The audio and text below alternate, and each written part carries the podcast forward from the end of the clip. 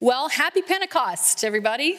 I always feel like there must be some special liturgical catchphrases to go with all the feast days of the church, but honestly, I don't think that's the case. Maybe we can make happy Pentecost a thing. Man, it is always thrilling to do a deep dive into these extra rich, ultra layered passages of Scripture like the text we have this morning in Acts. Every snippet of Scripture has at least a few precious gems in there, but there are some texts that seem like you could just keep mining them for riches over and over forever. And this morning, our text in the second chapter of Acts is, is one of those.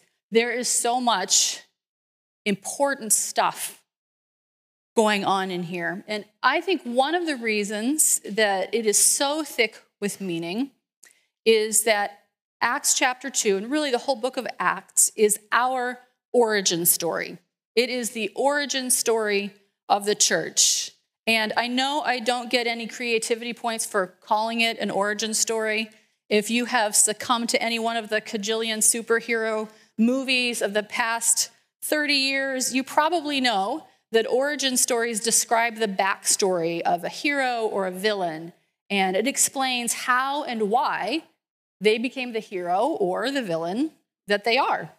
And I'm certainly not the first to apply this concept to Scripture, but that's because it works really well. Good origin stories reveal deep insights into who people are and why they do what they do. In other words, they speak to us about identity and purpose. The origin story of the church is no different. These questions of identity and purpose are huge.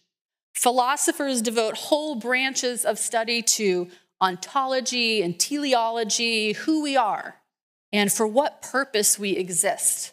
These are some of the most basic questions that we have, and every culture embeds their best guesses at the answers to these questions in stories, in the stories they tell themselves and the stories they tell one another.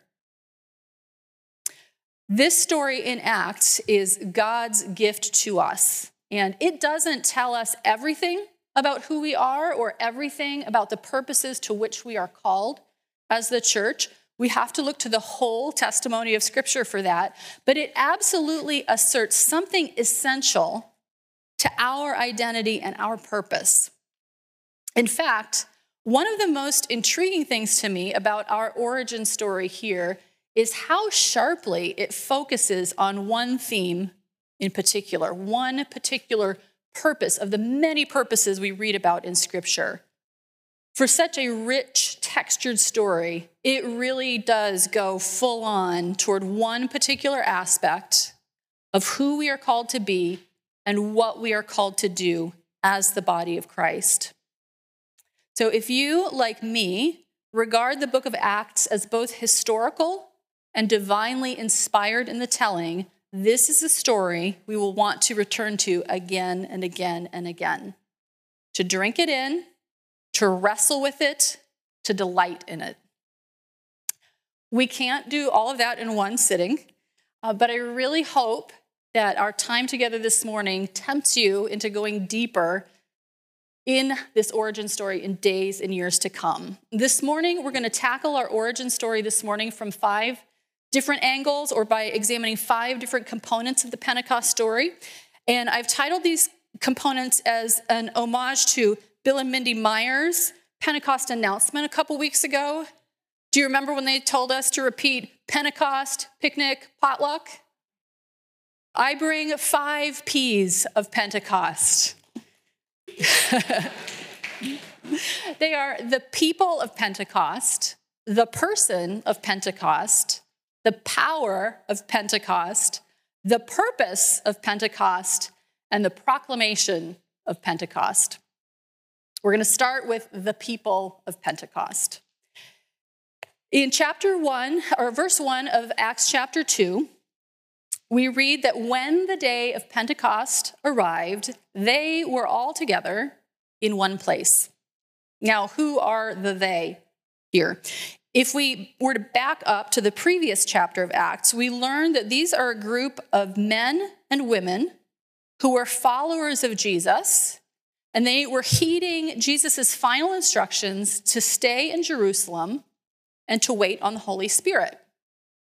This group of disciples includes the twelve disciples, eleven of the original disciples, plus Matthias, who was selected to take the place of Judas. But it was not just the twelve. Luke reports that the company of persons was in all about one hundred twenty, which is roughly the number of people gathered here in the sanctuary this morning. Going on to verse two. Suddenly there came from heaven a sound like a mighty rushing wind, and it filled the entire house where they were sitting. And divided tongues as of fire appeared to them and rested on each one of them. And they were all filled with the Holy Spirit and began to speak in other tongues as the Spirit gave them utterance.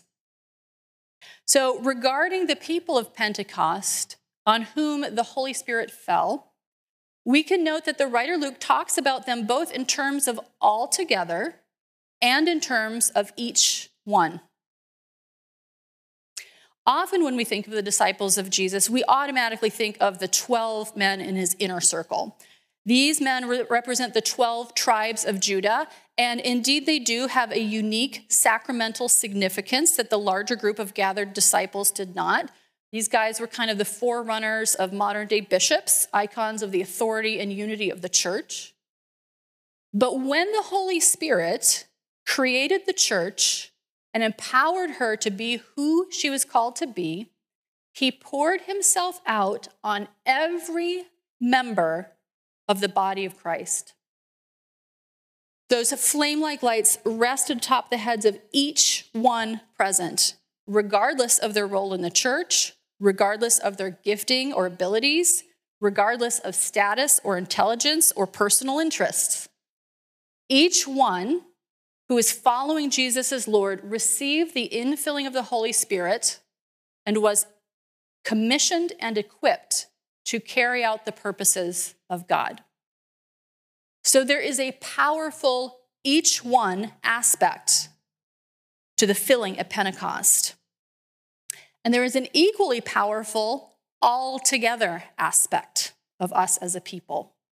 The Holy Spirit absolutely could have visited each one of the one hundred twenty disciples individually, independently, in one hundred twenty different places around Jerusalem.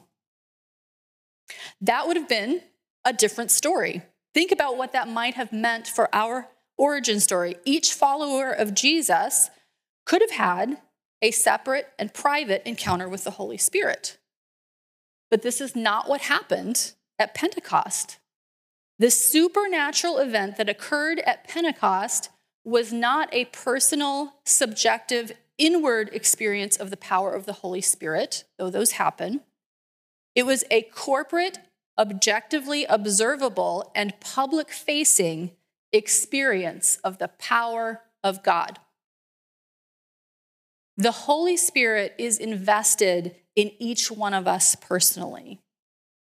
And he is also invested in bringing each one of us all together.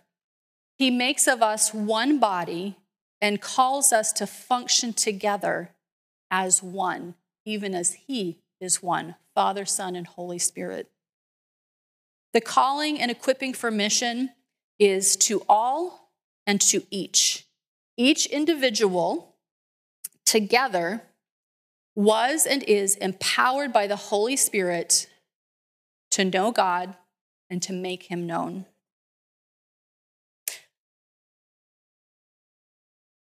So we've talked about the people of Pentecost. Now we'll turn our attention to the person of Pentecost, and that is the person of the Holy Spirit.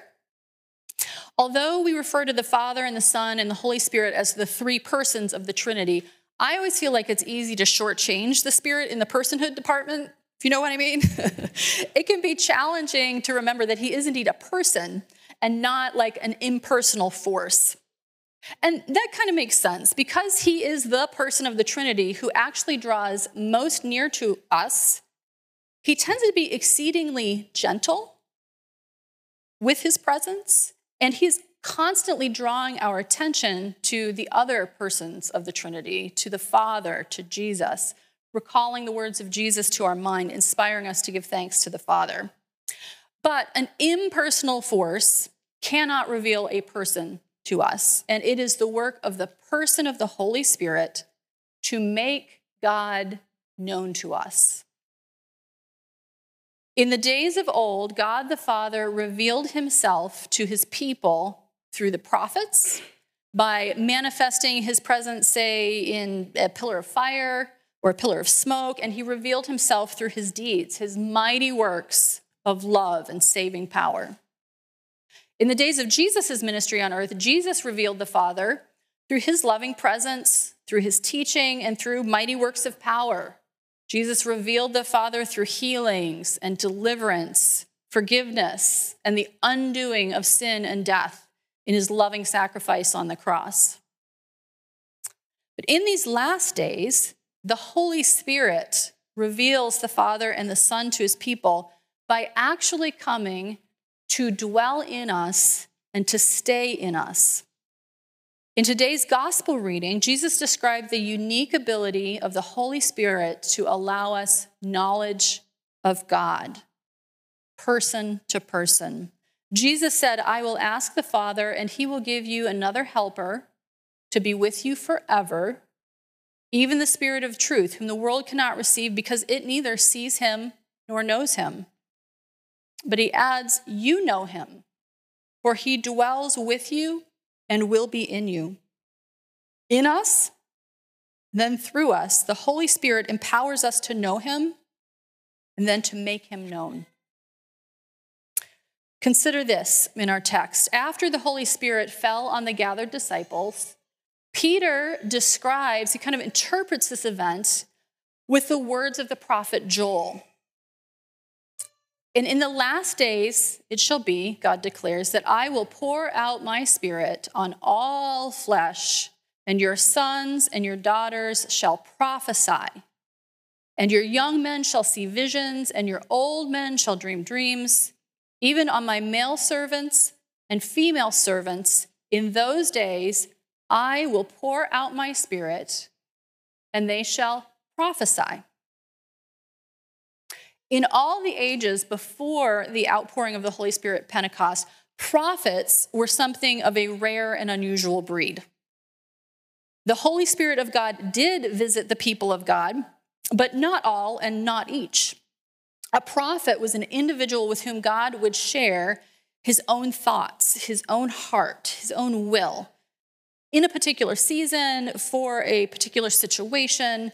And God would commission that prophet then to make God's mind known to those around them. But about five or six hundred years before Jesus was born, before this particular Pentecost, God told his prophet Joel that in the last days, the days of the church, our days, the Holy Spirit would not visit a select few, but would be poured out on all the sons and daughters of God, each one, all together. And the Spirit would enable us to know God and would empower us to make him known.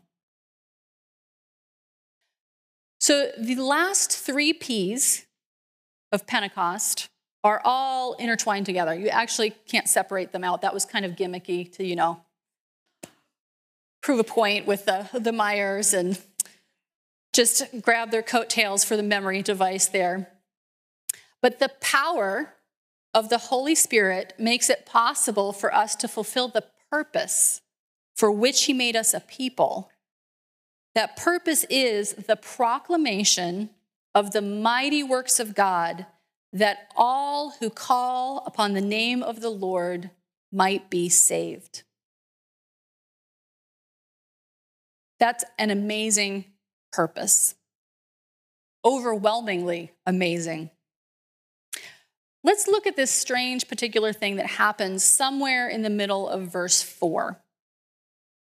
At the beginning of verse four, The one hundred twenty disciples are in sort of a members-only gathering in a private upper room where they were all filled with the Holy Spirit. By the end of verse four, they began to speak in other tongues as the Spirit gave them utterance. And scholars agree that somewhere in the middle of this little verse, those disciples moved out from the private upper room and relocated most likely to the outer courts of the temple in Jerusalem. That would be the most logical place for what happened after. Beginning at verse five. Now there were dwelling in Jerusalem Jews, devout men from every nation under heaven. And at this sound, the multitude came together, and they were bewildered because each one was hearing them speak in his own language. Luke goes on to give a list of where all these Jews were from, and it's a list of literally every nation known at that time where the Jews had been dispersed. This close-knit group of Jesus followers had an unprecedented encounter with the living God, and immediately they left their private gathering, each one all together, and faced outward to begin to make him known. Now, it's easy to get distracted by all the unusual things happening here, all the unusual ways we're seeing and hearing of the presence of God in this passage. There's a mighty rushing wind filling the house. Something that looks like flames of fire is appearing over people's heads. Average folks instantly acquire the supernatural ability to speak in languages they've never learned. This is pretty sensational stuff. It's easy to focus on the manifestation of the Holy Spirit's power and to miss the purpose for which it was given. It's easier to focus on the spectacular form that the utterances take, sudden knowledge of unknown tongues, and miss the content of what they were speaking in those tongues. And actually, the larger multitude of gathered Jews almost missed this too. Our passage says that they were bewildered, amazed, astonished, amazed again, and perplexed because this big multinational group heard these backwoods Galileans speaking in their own native tongues. The multitude that gathered because they heard this sound barely mentions the content of what they heard, but they do eventually get around to it, and they say, "We heard them telling in our own tongues the mighty works of God." The phenomenon was what attracted the crowd, no doubt, but the purpose for which the power of the Spirit came down was this proclamation of the mighty words of God.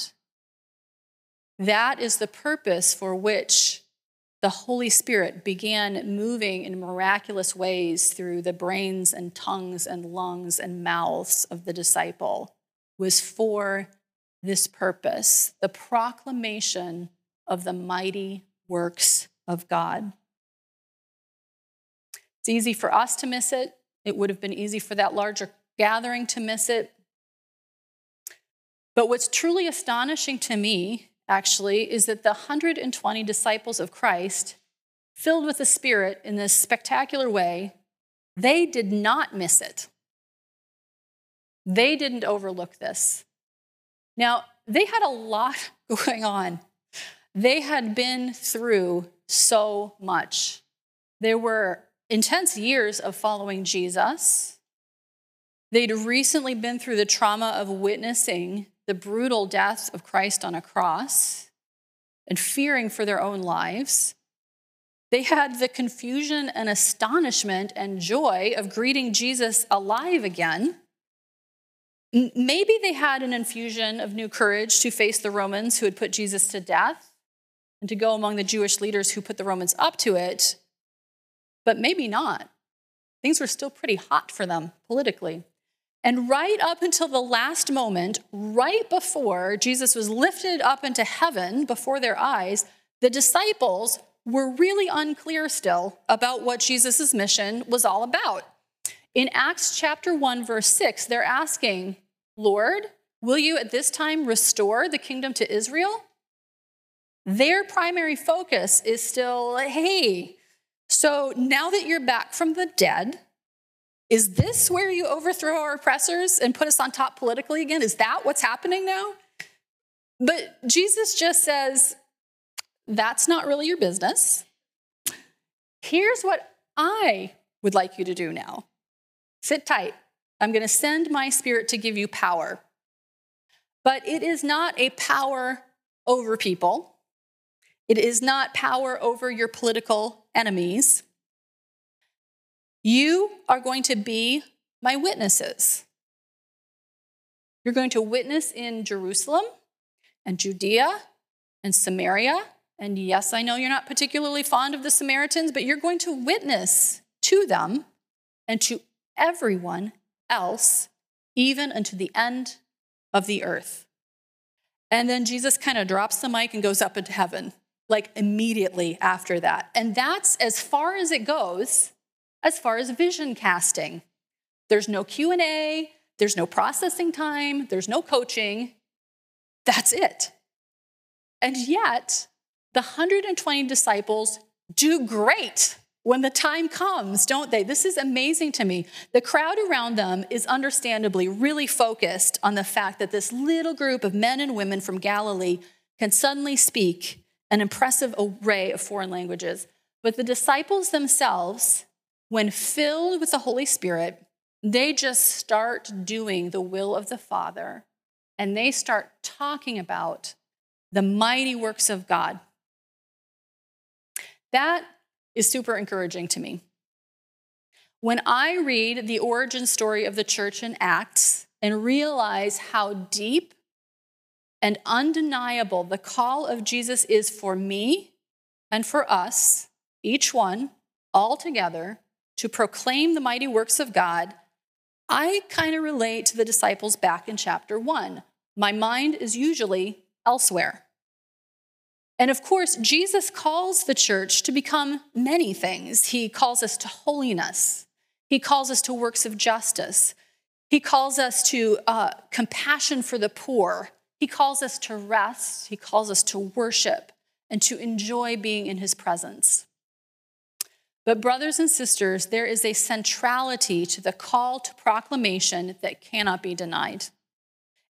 And yet, and we know that the same Lord who is so direct and clear about the call to bear witness to do the mighty works of God is the same Lord who tells us that he sets us free for freedom's sake. And he's the same Lord who promised that his yoke is easy and his burden is light. And he's the same Lord who spreads a table before us in the presence of our enemies. And he's the same Lord in whose presence is fullness of joy. Some of us at Emmanuel get this. There are men and women and children and teenagers among us who don't sort of have to hold this profound call to witness in tension with all the wonderful, life-giving things that drew them to Christ in the first place. They already know that the call to witness is not in competition with any of the other purposes God has for us. We proclaim the mighty works of God as we pursue holiness. We bear witness to God's saving power as we do works of justice. We make God known as we invite the poor into our homes. Even as we rest in the Lord and worship him and enjoy him, there is a quality to these deeply restorative aspects of our life with the Lord that dovetails brilliantly and seamlessly with the invitation to marinate in all the mighty works of God. As these people hear this call to bear witness to our amazing, loving, generous Father, that call for some of us gathered here is well integrated into their lives in, in the Lord. I see you guys. And I am so grateful to be part of the body of Christ with you. For some of us at Emmanuel, we might read our origin story this morning and experience the call to witness as potentially a very stressful task, as an unwelcome burden, possibly even a threat to our spiritual health. in case you haven't picked up on the cues, I'm in the second camp. Uh, I love Jesus. I trust Jesus, but I still tend to see the central and essential calling of the church as something more like an add-on to who I am and what I'm called to do. So really for all of us, but kind of especially for those who are like me, I want to share what God is sharing with me on this beautiful Pentecost morning. First thing is, fear not. Second is, be patient. Faith comes through hearing, and hearing by the word of God. The Holy Spirit has power to work in us as we sit under this word of God. As we close, I'm going to share with our whole gathered body here some of the things that I find deeply reassuring and deeply compelling in our origin story. And then we're going to pray together briefly. The first is the ease with which Jesus informed the disciples of their calling before he ascended into heaven. Jesus knew that these men and women were not on the same page with him regarding these critical issues of identity and calling. There is some serious misalignment there. But he was not worried at all. He has confidence in the power of the Spirit, and he has confidence in his followers too. The Father is in them, and they are in the Father. The Father is in us, and we are in the Father. The helper he sends with us, to us, is with us forever. He's going to get us where he wants us to go. The second is the assurance that this mission, this beautiful and essential mission, is the Lord's mission. And the ability to fill it rests in the power of the Holy Spirit and not in us. It's really not about how I feel about my abilities or my confidence levels. I'm able to receive this commission as a gentle invitation to join the Lord in what he is already doing. And we have these testimonies from Scripture to guide us.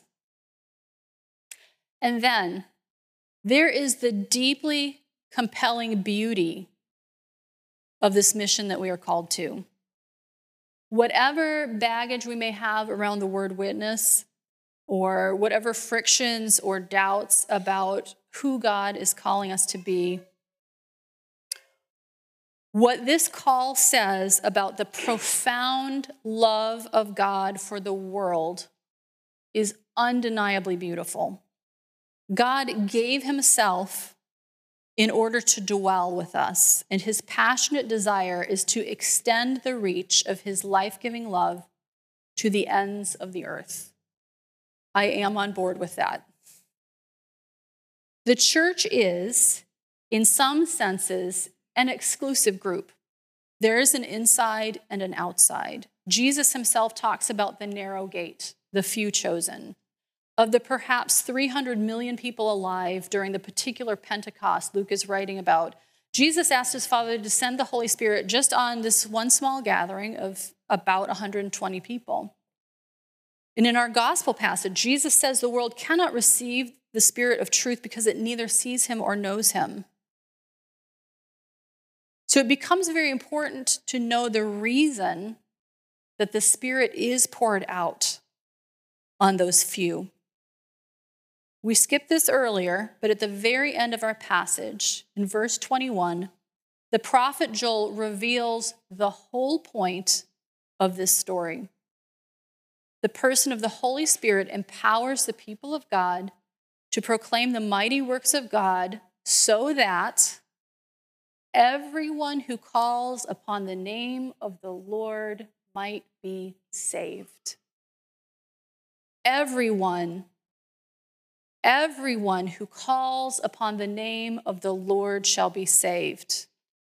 Everyone who calls upon the name of the Lord shall be saved. Everyone who calls upon the name of the Lord shall be saved. And I do want to play my own tiny, modest part in that proclamation of the mighty works of God so that all may call upon his name and be saved. Let's pray together. If you wouldn't mind closing your eyes and um, maybe laying your hands on your lap um, to receive ministry from the Lord. Lord, we do give you thanks and praise for the mighty saving works you have done for us. Lord, thank you for all that you have done to bring us life. Lord, thank you for those at Emmanuel and in your church around the world who are joyfully and eagerly engaging with you in your life-giving mission. I pray that you would bless them, Father. And now, if you're willing, you can lift your hands up to the Lord. Father, we depend on you, and we invite the power of your Spirit into our lives. Lord, we pray with thanksgiving and great confidence in you that you are sending your Spirit to us with transforming power, with life-giving power, making the Father and the Son known to us. And we do pray, dear Lord, would you bring us forward, few steps or a whole mile, Lord. Bring us further by your Holy Spirit, deeper into the heart of the Father, the loving heart of the Father, whose will it is that none should perish. Lord, we ask to be filled with the love of Christ, for those utterly unlike ourselves, for people, Lord, who, who don't speak our language. And Lord, we pray for the power of your Holy Spirit to work in us, to break down barriers between peoples, Lord, and to break down barriers within us. Lord, that the whole world might see you and cry out to you and be brought into the loving fellowship of the Father and the Son and the Holy Spirit. And we pray all of these things in your name, Jesus, in the name of the Father, the Son, and the Holy Spirit. Amen.